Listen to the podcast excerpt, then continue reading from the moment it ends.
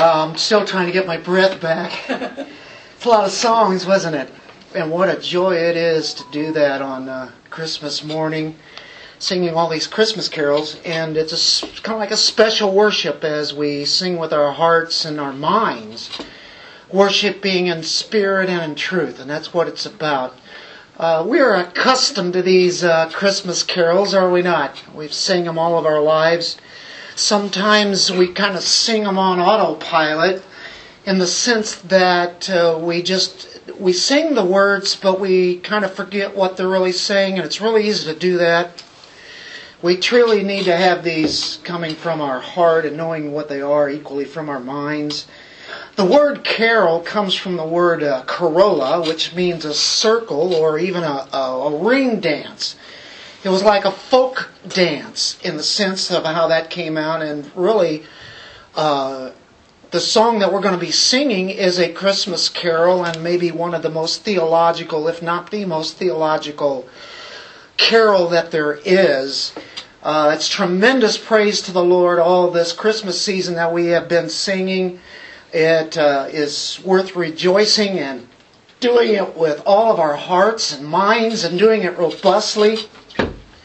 And we're bringing to mind the incarnation of our Lord. And of course, that's a basic tenet of our beliefs. Uh, of any Christian's belief is the fact that Christ is the one who is God who came to earth and took on flesh.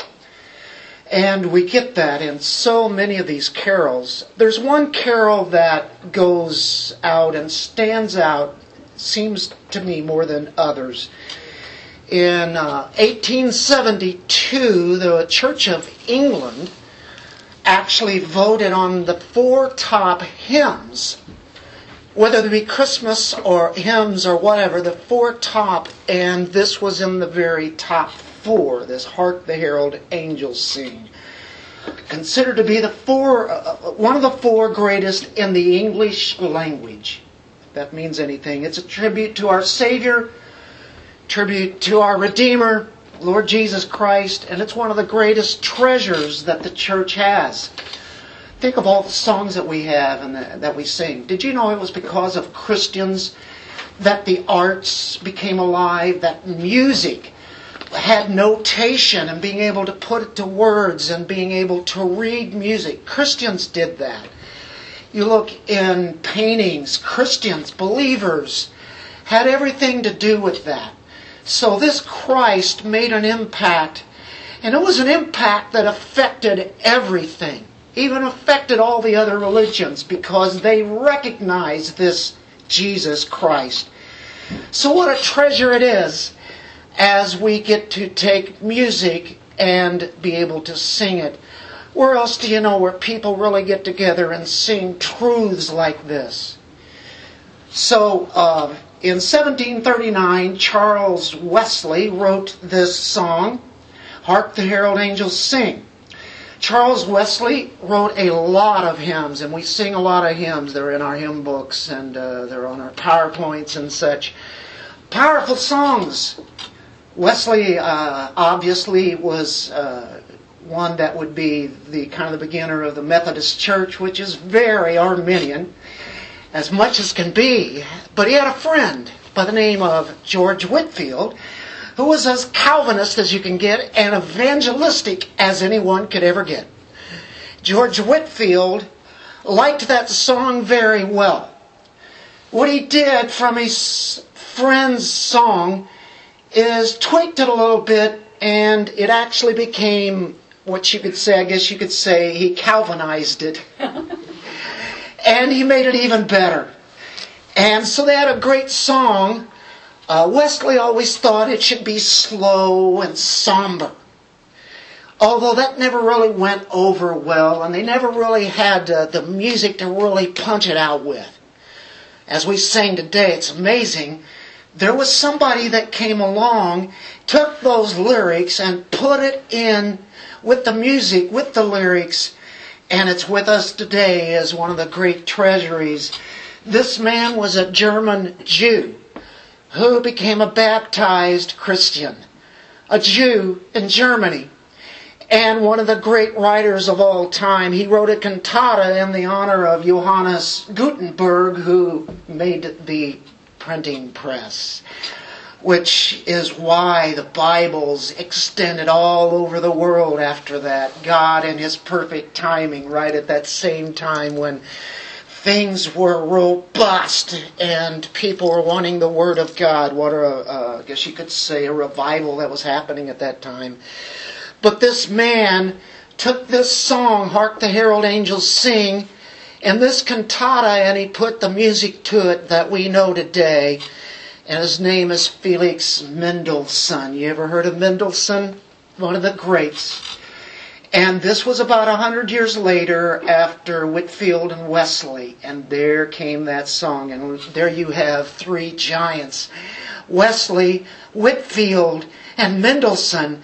God takes the arts, takes the preaching of the gospel, puts everything together, and oh boy, is it ever good. It's the best. Wesley and Whitefield tell us about the person of Christ in this song that we sang earlier. The Prince of Peace, the Sun of Righteousness, the Everlasting Lord, the incarnate deity, Emmanuel, God with us. That's a breathtaking reality, and it's a breathtaking Christology. Because the Christology here is as good as it gets as we study his names and his person and his works. And so we think about God, the eternal Son who left heaven to come to earth as a baby, born to a woman miraculously without a human father, a virgin birth, to save the sons of earth and to give them second birth. That is Christianity. We have in the first place joy. The herald angels sing. We have the message of salvation, the message of the gospel of the good news. God and sinners reconciled. We have fulfilled prophecy. Born in Bethlehem. They have the exalted person of Christ he is the highest, and He has the highest as the angels come and adore Him. We have the virgin birth, the virgin's womb. We have the incarnation, the incarnate deity. We have the doctrine of regeneration as it talks about the second birth. And this is just a portion we are going to be blessed as we get to go in and study this hymn, which is really studying Christology, theology. The scriptures are all there to support every term there. It's biblical. Let's stand, turn to Luke 2, verse 13 and 14. And this is where the angels come to the shepherds and bring that great good news. And suddenly there appeared with the angel a multitude of the heavenly host, praising God and saying, Glory to God in the highest, and on earth peace among men with whom he is pleased. Let's pray. Father, great, holy God, as we think about your names, as we think about your works, as we think about your nature, we are in awe. And that's the way we're supposed to be on Christmas morning, every morning, every Sunday that we come together. We are here to stand in awe together and just wonder because you are wonderful. And so, Lord, help us have a new, higher view of you today as we look at this treasure of a song that's been given right out of your word. In Jesus' name, amen. amen.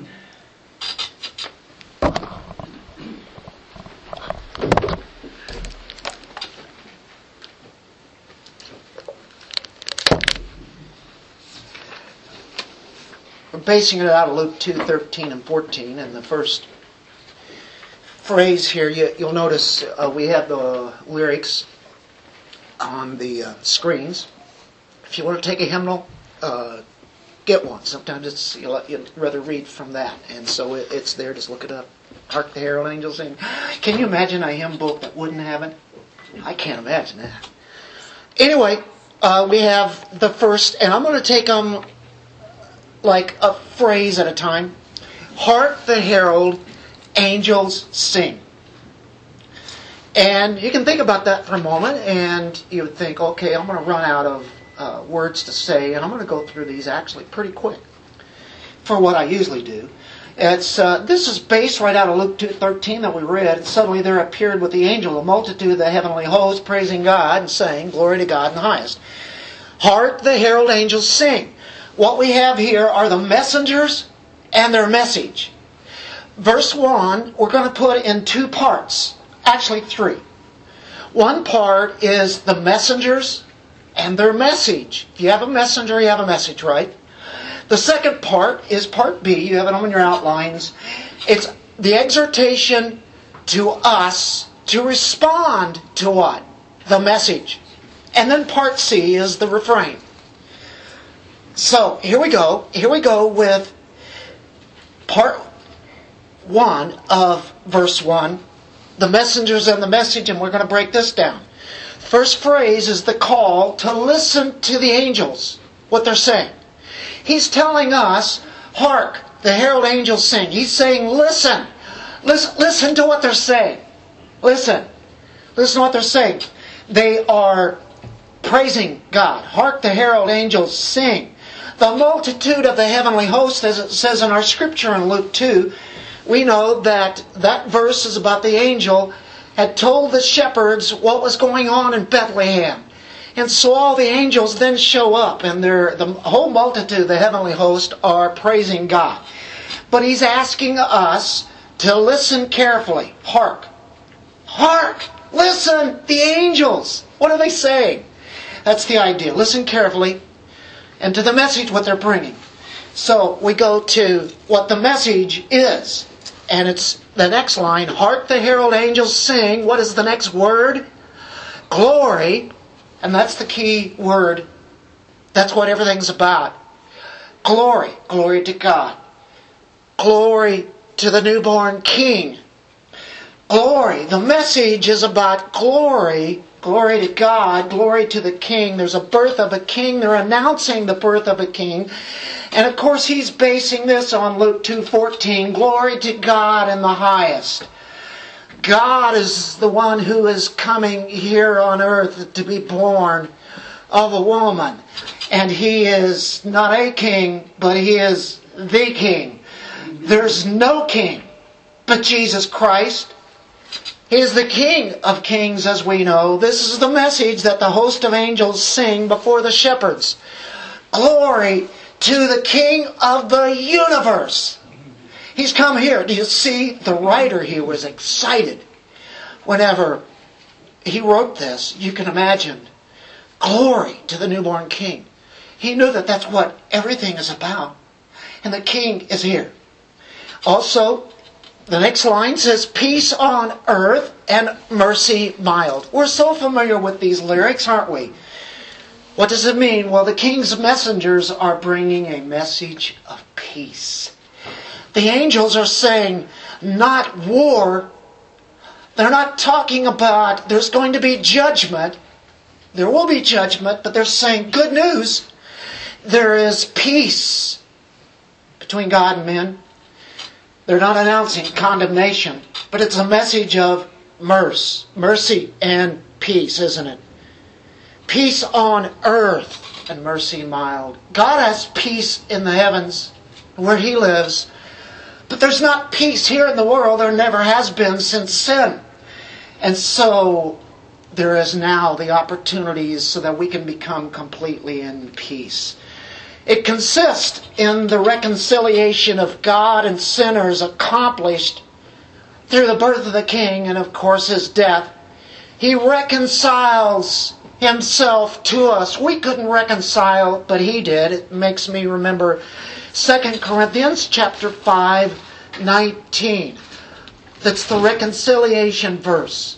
It's lovely. It says, namely, that God was in Christ reconciling the world to himself, not counting their trespasses against them, and he has committed to us the word of reconciliation. God reconciled us to Him. We couldn't, but He did. We were at war with Him. We were at, we were at enmity. We were enemies. We hated Him. He reconciled us to Him. And then He says, I give you this same ministry reconciliation. Go tell the world. Go tell everybody that He has come to reconcile man to God. So peace and mercy consist in the reconciliation. Now, I said verse 1 has two parts. The first part is the call to listen to the angels. What is it? It's about glory. And then what is in that message is peace and mercy and that you can be reconciled. That is what our songwriter has already written. Is that deep theology already? It's incredible, great news, isn't it? So the next line is this Joyful, all ye nations, rise. This is part B of verse 1. It's the exhortation now to respond. What did he say? He said, Listen to the message. We know what the message is. Now he says, I want you to respond to it. We just don't want to sit here and hear the message and it never affect us. When we came here, we came ready to worship God. We came here to sing songs, to read the Word, to pray, to give God all the glory, didn't we? And that's what worship is worshiping in spirit and truth. And now, what does he say? He says this respond to it. And joyful, all you nations, rise. You know what? We just stand here, we sit here in awe. We are amazed as we've just been thinking about this God and being in the presence of the Almighty King of the universe. And we praise Him, which is what we've been doing all morning long. We're doing it right now. And so uh, that's what He says stand up in joyous awe. All the nations rise, right? And the next part is join the triumph of the skies. Remember that line? Join the triumph of the skies. What's happening in the skies in Luke 2 13 and 14? The angelic host are proclaiming. And he says, join with them as they're praising God. I'll set this up with the next line there, right? Join the triumph. All the nations, stand up. Do it and proclaim the same message that they proclaimed. That's what he's saying there. Proclaim that message. With angelic hosts proclaim, what is it? Christ is born in Bethlehem. What the shepherds do?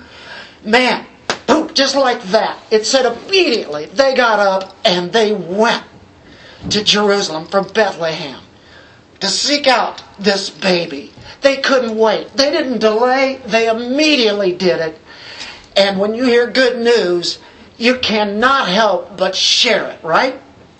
And so that is what our songwriter says here as he takes it out of Luke 2.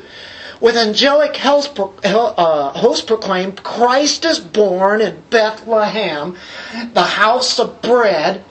Uh, Bet is house, Lamb is bread. The house of bread. Jesus Christ is the bread, the bread of life, isn't he? And he was born there, not by accident. And by the way, you can say, what are they declaring with angelic hosts proclaim with them, with all the angels?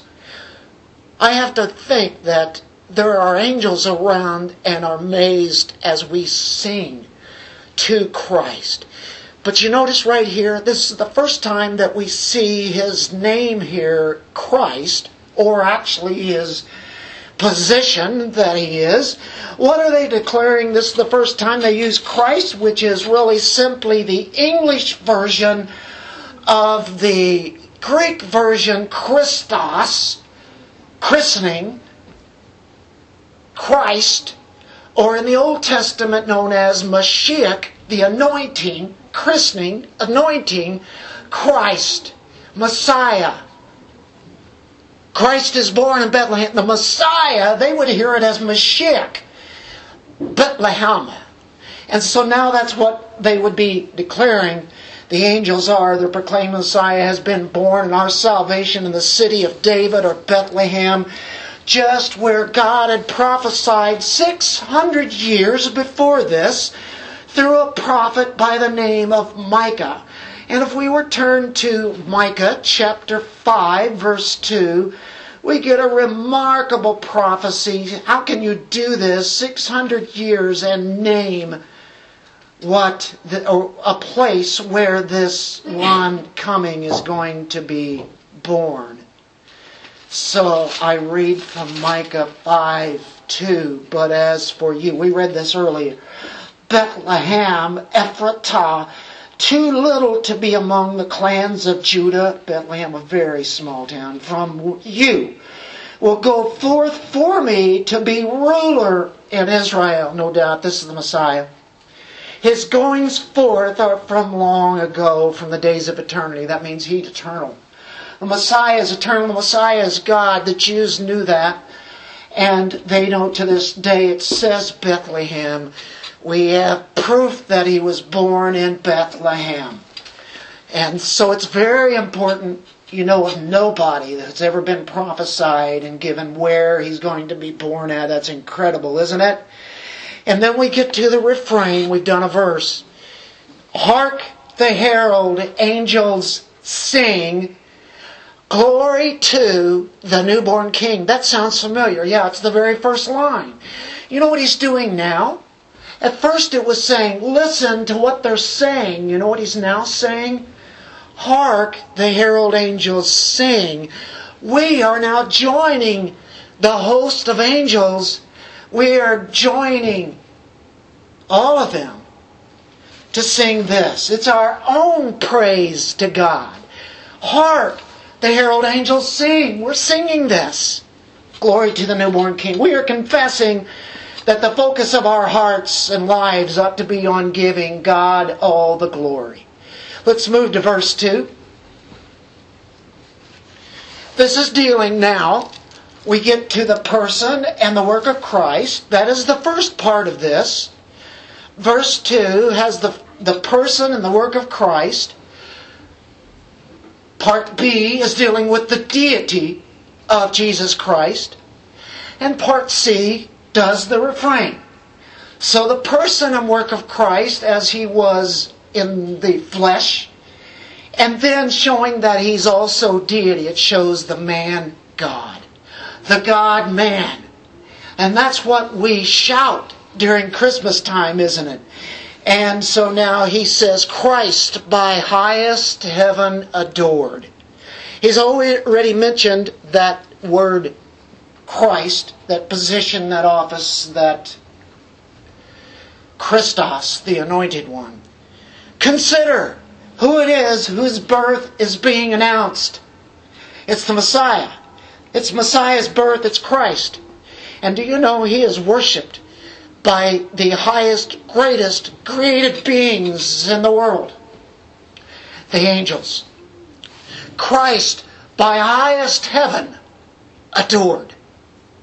Now, granted, we are a little lower than the angels right now, but one day we will, one day rule over them.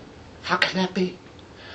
But there, at this time of all the universe, he has the highest of all creation adoring him. If they're doing that, would we not adore him also?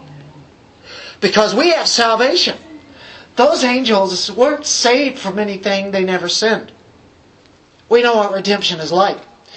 He's saying, think of the little babe in a manger in Bethlehem has been adored by the greatest created beings that exist the eternal Lord of the universe, Christ by highest heaven adored, Christ the everlasting Lord. He's the eternal Lord, He's the eternal God. Always been from here. We turn to 2 Peter 2.11. I'm not turning to every uh, phrase of Scripture. We could certainly do that. On most of those, I do have your outline there if you like to turn to those.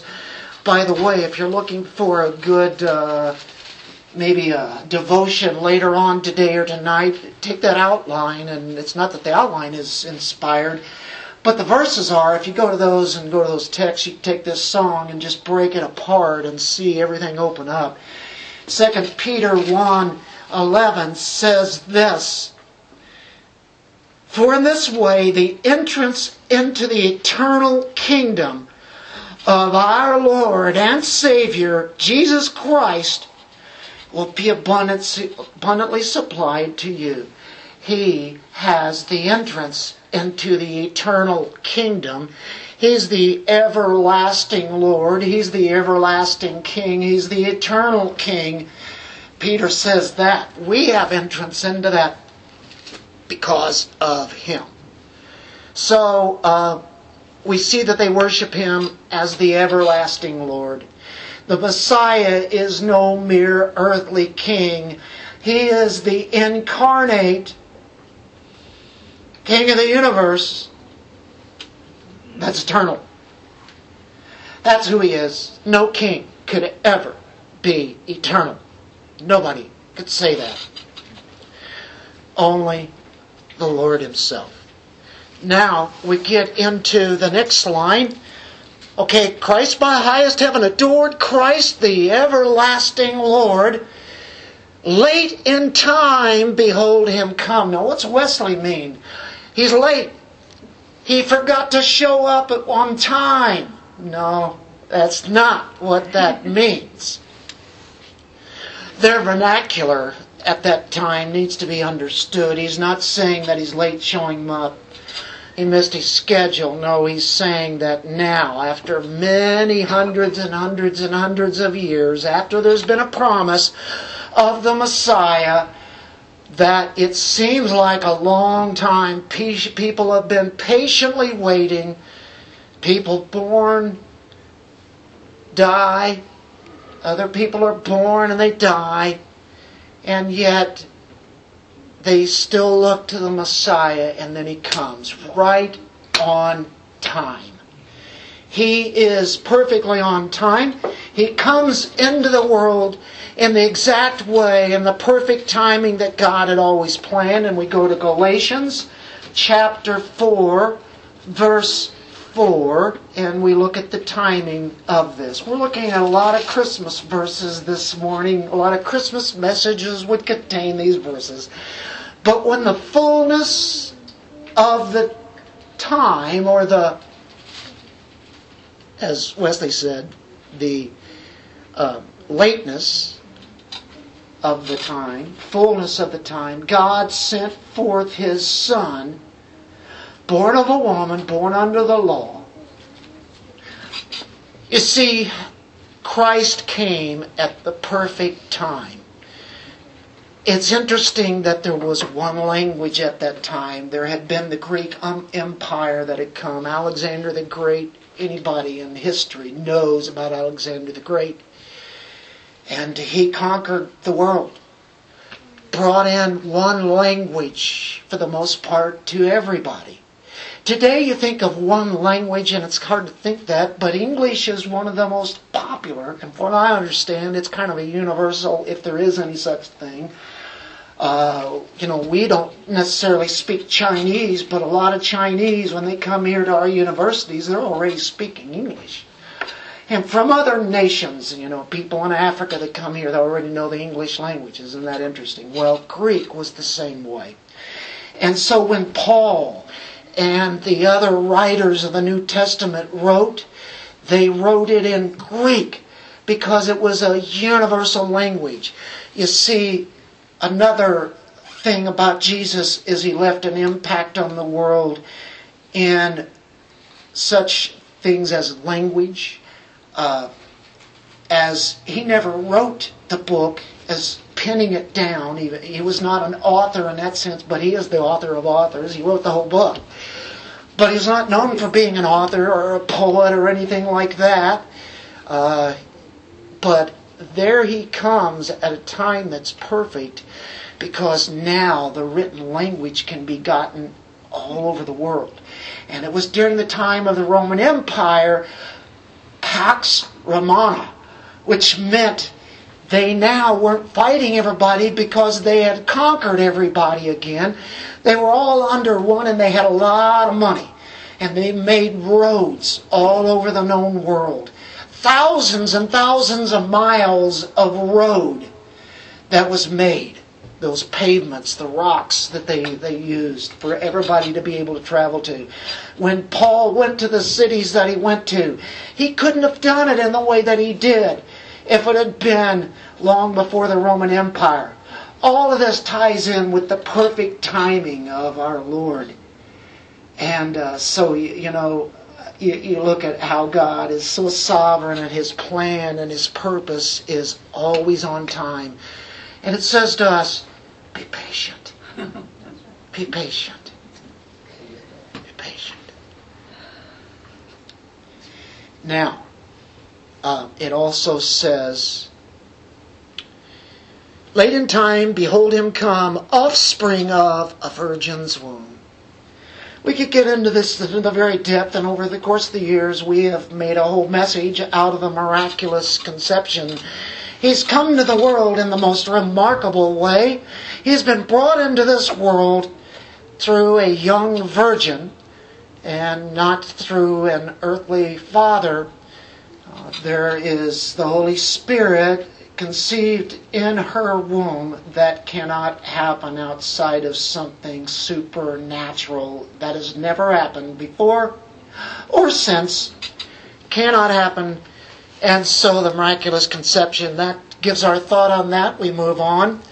And then it says, veiled in flesh, the Godhead see. So we're talking about virgin birth. By the way, that virgin birth, that miraculous conception is found in Isaiah 7:14, which we did earlier and that was during the time of Isaiah. We're talking 700 years before Christ. And it talks about there's uh, one who's going to be born of a virgin, and he is Emmanuel, which is God with us. Wow. So now we get to veiled in flesh, the Godhead see, hail the incarnate deity. The deity of Christ here means that Christ, the man, is God. Hebrews 1 3, I have to read this. This is uh, just overwhelming of the person and actually who Christ really is. He's the very radiance of God. He's the very outshining of God. He is God. And we read in Hebrews 1 3, and He is the radiance of His glory and the exact representation of his nature and upholds all things by the word of his power.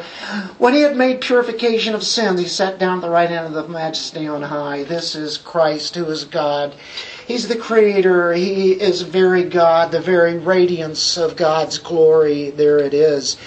That's deity. You look in Colossians 2 9 and it speaks that directly.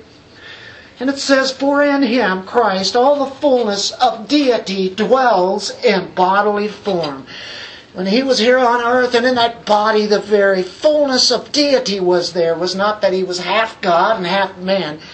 He was fully God in a fully being man. And the early church taught that very well. It's in the scriptures they backed it up, and in the early church councils they established the incarnate Christ, who the deity of him. And so we look at that and we are amazed. The Son of God incarnate. He's not only the Savior, but He is God incarnate. And then we get that pleased as man with men to dwell. He was pleased to come here. He was overjoyed. He rejoiced to come into this awful, sinful, wicked world and be amongst his people to save them to make it possible. Christ, the incarnate God, is now amongst us, pleased as man with men to dwell. In the Old Testament, we see that God pinched a tent. He had the people by law, gave them the instructions to build a tent, and that's where God's glory was going to reside. And uh, we know we look at Moses' law and they gave him instructions, so there was a tent. Cloud by day, fire by night. Eventually, David wants to build a temple, and uh, God says, No, you will not be the one to do that. Uh, you are a man of, of war, blood is on your hands. But we know there was a promise. Solomon was going to be the one, built the temple. That's where God dwelt then. And then Christ came here on earth as that baby and grew up and lived it. He was the tabernacle. He pitched his tent, John 1.14 gives us evidence of that through evidence through Scripture, and uh, we look at these verses, and it says, "The Word became flesh and dwelt among us." That word means tabernacle, pitched his tent. Same way as having a tent in the Old Testament, we saw his glory, glory as of the only begotten from the Father, full of grace and truth. And so there's the idea of deity being with mankind. Jesus did this as he tabernacled among people, and now he resides in us. We are the temple of the Holy Spirit. God dwells here. This is how people see what God's truth is, and we proclaim it. Glory to God in the highest. We tell them the news of Christ. And then we close out that regular part of the verse Jesus, our Emmanuel. Jesus means Savior. Matthew 1 21 through 23, we read that quickly. It was taken out of the Old Testament. Of course, we see Isaiah in here and such scriptures.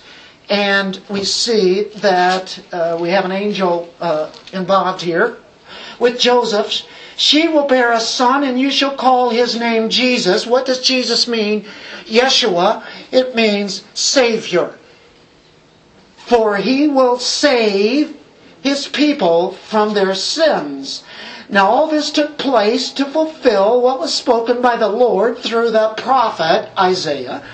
Behold, the virgin shall be with child, and shall bear a son, and they shall call his name Emmanuel. And Matthew, you know, comes along and says, which translated means God with us. We sang those songs that had Emmanuel in there, right? God with us as we sing and talked about the wonderful counselor, mighty God, Prince of Peace. A lot of those names are in right here. And what's the refrain? Hark the herald angels sing, glory to the newborn king. That's what we're singing, along with the angels. Hark the herald angels sing. We just saw the person of Christ. That's incredible. Now we go into verse 3. And this is where we get to, again, Christ is the focus of everything here. Have you noticed that? It's all Christ, it's all about Him. And so part A is going to be hail Him, praise Him, and then it's going to be the emptying of Christ's glory, the emptying, and also part C is why Jesus was born, and then part D, the refrain. This is going to be a quicker verse. Hail the heaven born Prince of Peace. He is from heaven. That's really where he's from. And we are to acclaim the Prince of Peace. We've already seen that the message is to proclaim peace, and peace is Him. By the way, He's given that to us. When you become a Christian, you have peace with God. You can never have peace with Him on your own, but it's all Him. He makes peace. He is peace. For the Spirit says love, joy, peace. Have you experienced that today? Is that in your life every day? That's what the Holy Spirit, who lives in us, puts out front. People should see our love and joy and peace. They should see Christ that's coming from us. We are not God, but God is seen through our message that we have and our lives as we live it. And so there is the Prince of Peace as prophesied by Isaiah acclaiming that. Then the next one is Christ. There's the Messiah again. No, no, no, I'm sorry. That's second. Hail the Sun of righteousness. Well, we talk about righteousness all the time. I'm not going to elaborate on that too much here. That's He is righteous. God is righteous. He's the Son of God. Christ gives His righteousness to us. And we are proclaimed righteous or declared righteous, but it's from Christ. And so He's the Sun of righteousness. Malachi chapter 4 verse 2. Gotta like that book, Malachi. Where's Malachi at? I always like to say that whenever we go to that. But you know, Malachi is, you can say, where's that at? Well, it's the very last book of the Old Testament. Why is it taking me so long to get there? Because my fingers are sticky. I don't know. The pages are. Um, what do we have here? Sun of righteousness, right? But for you who fear my name, the Sun of righteousness will rise with healing in its wings, and you'll go forth and skip about like calves from the stall. You will tread down the wicked, for they will be ashes under the soles of your feet on the day which I am preparing, says the Lord of hosts. And so he takes it from there. Hail the Sun of Righteousness, we move on. The next line is light and life to all he brings. Who is the light of the world? Jesus said that he was the light of the world. In the book of John, he says that in John 1, he is introduced very, very quickly that he is the light and that he is life. And to the Greek person, this is enlightening. He is the Word, and that word is logos. To the Greek, they knew exactly what that meant. He is the very one that is focused on the word logos, the divine reasoning. The very divine reasoning. And that's now given to Jesus. And in John 1 4, after he says that, he says, The light shines in the darkness, and darkness did not comprehend it. Verse 4 In him was life, and the life was the light of men. He gives us light, uh, and we have life, eternal life. Wow. That's what he did. He gave us that. Risen with healing in his wings. Healing, he, he heals us all the time. We, we get mended every day. Uh, we become sick, but he, we become well. Uh, constant, daily, that our bodies are constantly doing it, but I think there's something much more that man needs. He needs forgiveness of sin. What's the greatest healing? The healing that comes from the sin that we were so deeply embedded to. It was our life. And it makes sense as we go through this text here is that he heals us completely. We are now new creatures. We're born again, risen with healing in his wings. The resurrection shows that there is resurrection life. And even when we die, we will be resurrected. And that is the ultimate. He rose, we also arise. And then we get into what's an amazing theology. Mild he lays his glory by. He laid by his glory. Philippians 2. This is about and as coming in the flesh, he laid back his glory. He never laid his deity aside. He always was that. But he gave up some things, like a lot of a lot of things that he could have shown his glory in its fullest, but he held that back because he was here to show that he's like man. He comes to save sins. He is God but he holds back his glory in that sense. And Philippians 2, we get that great theology. Verse 7 He emptied himself,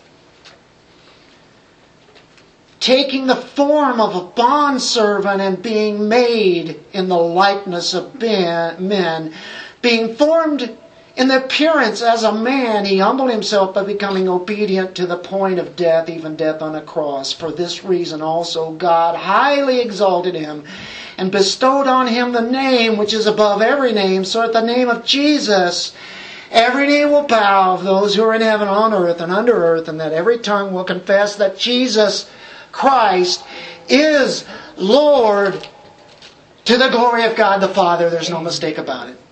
Uh, so, you know, it's like what he did. He, he didn't grasp, he didn't hold on to all that glory. He had all the rights and the privileges and all the honors of deity, which he was worthy to get, but he came in the lowliest, humblest way that he could come, and he lived that way. And of course, he died that way. He didn't cling to those things in his position, but he was willing to give them up for a season. That's the idea of laying it aside. He emptied himself. That's what the songwriter says. He, was born that uh, uh, Molly lays his glory by. Next is you get why Jesus was born. Three quick ones. Look at this. Born to give them second birth. Born again. John chapter 3. Second birth. Or you think of John 6. All through here, I think of John 6. Uh, next is born to raise the sons of earth, to give them eternal life, and also give them resurrection life, to raise us to newness of life, as it says in Romans 6 4. And then he says, born to give them second birth. Again, the new birth. John 3 7. In that famous John 3,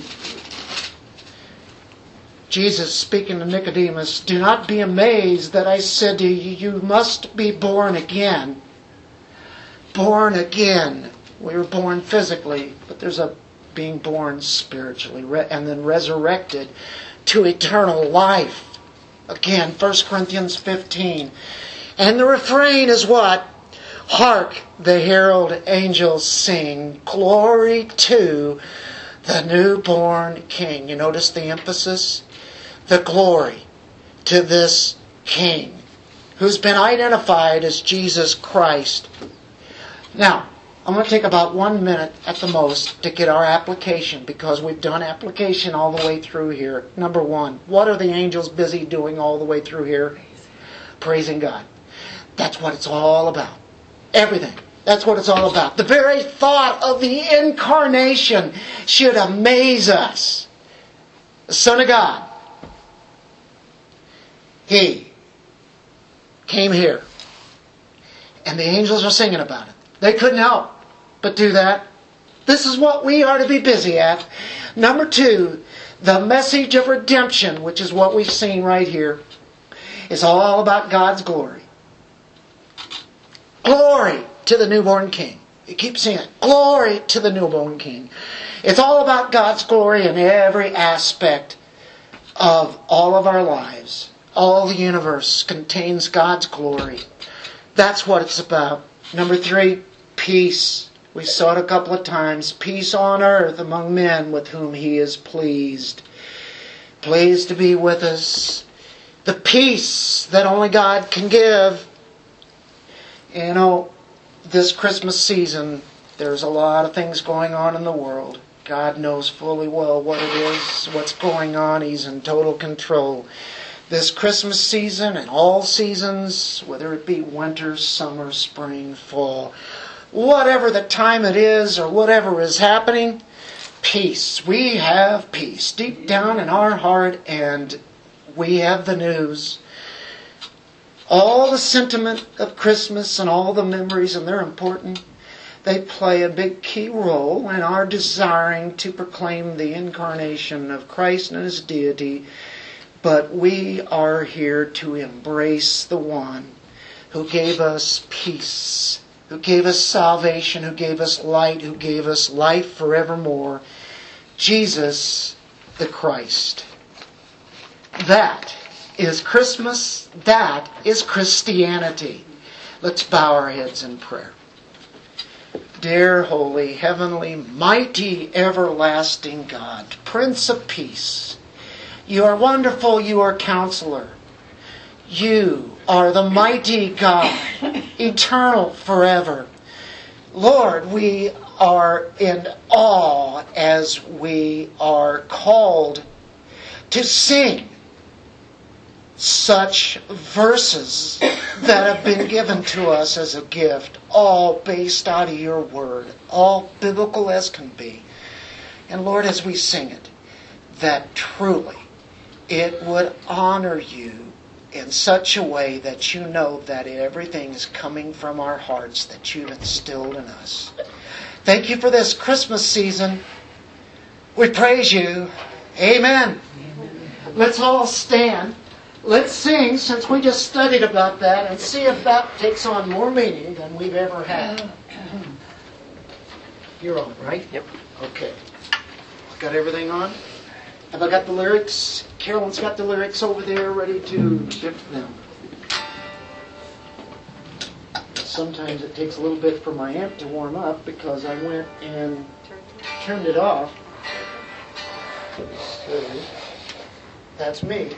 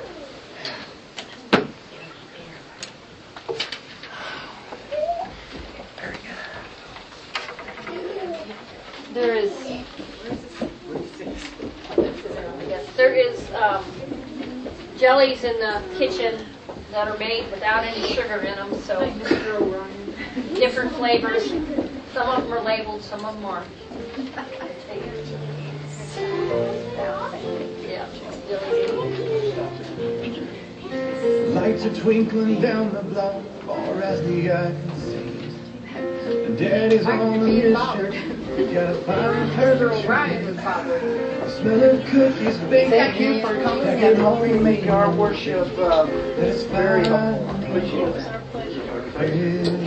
Certainly. Tell you what, I don't know, man. I'm telling you, this guy just picks up so quickly. He started playing things just brought the life back Is that right? She plays? Well, we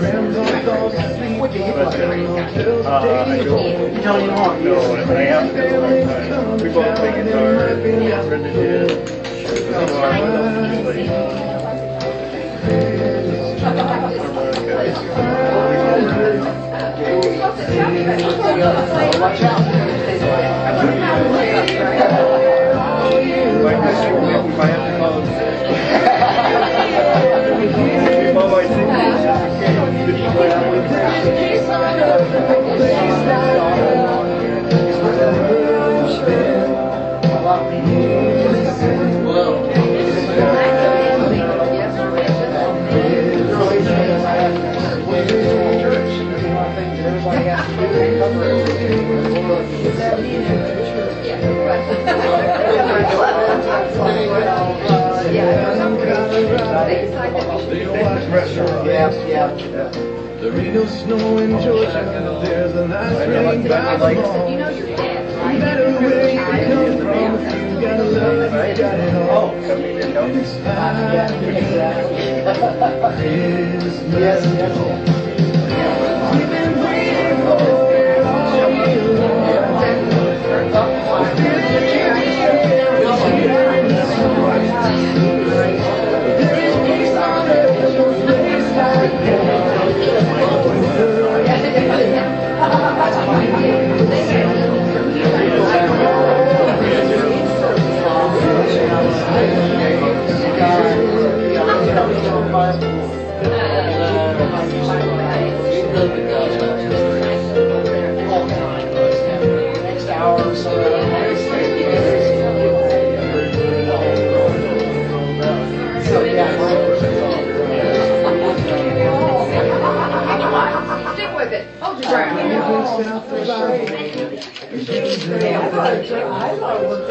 Our Father sent His only Son to be our own.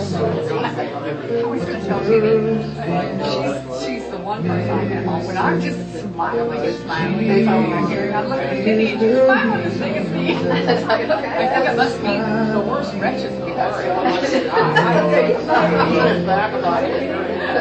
We, we get this whole happy rolling off. our heads. I know when you out there.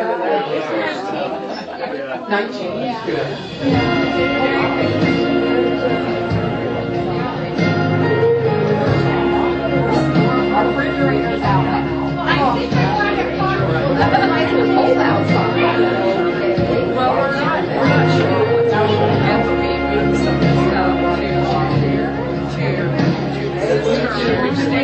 This year, and then to the She has, she's like us.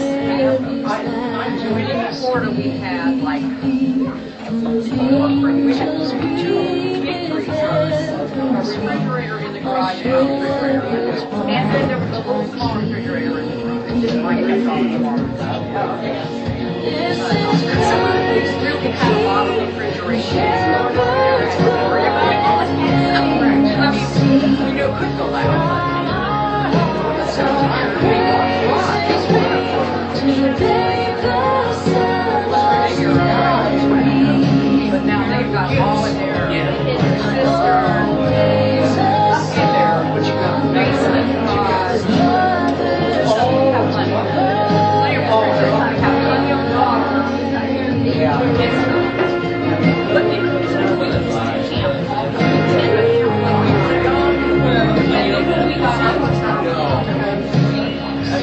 Hey,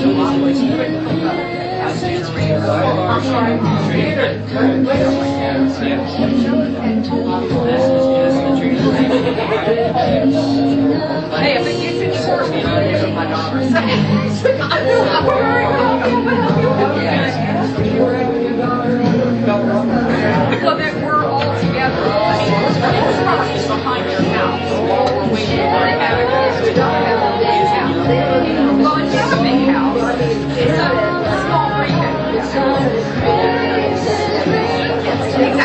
Exactly.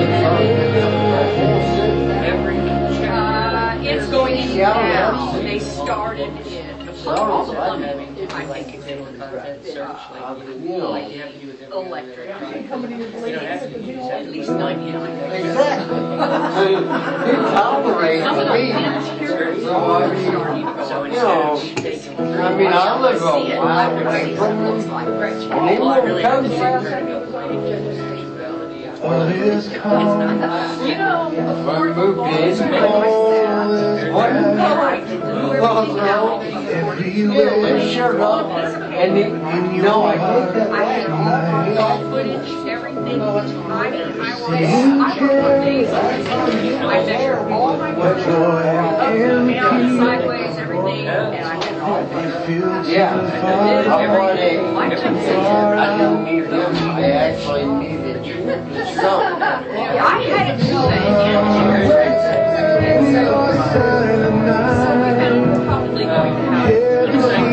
the song. Your heart is crying.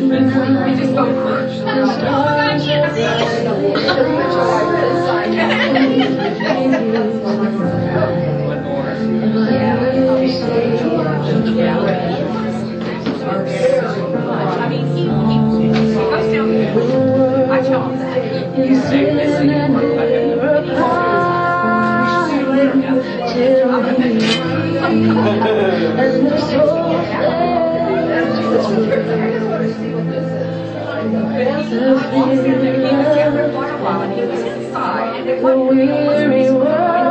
choices for.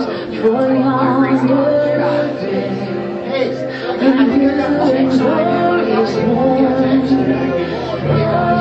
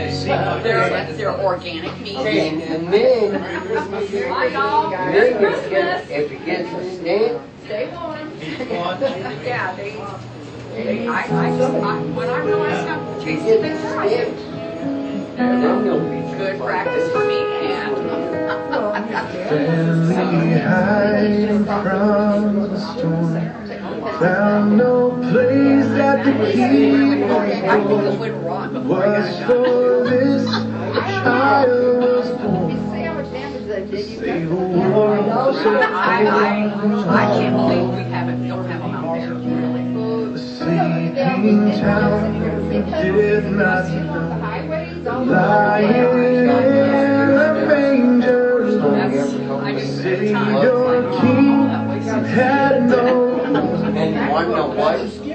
Come to heal the soul. Is there room in your heart? Is there room in your heart? Is there room in your heart for God to write His story? If nobody springs them up around here, then you do. Yeah. No, you did do that. This is not. This is. coming. Yeah.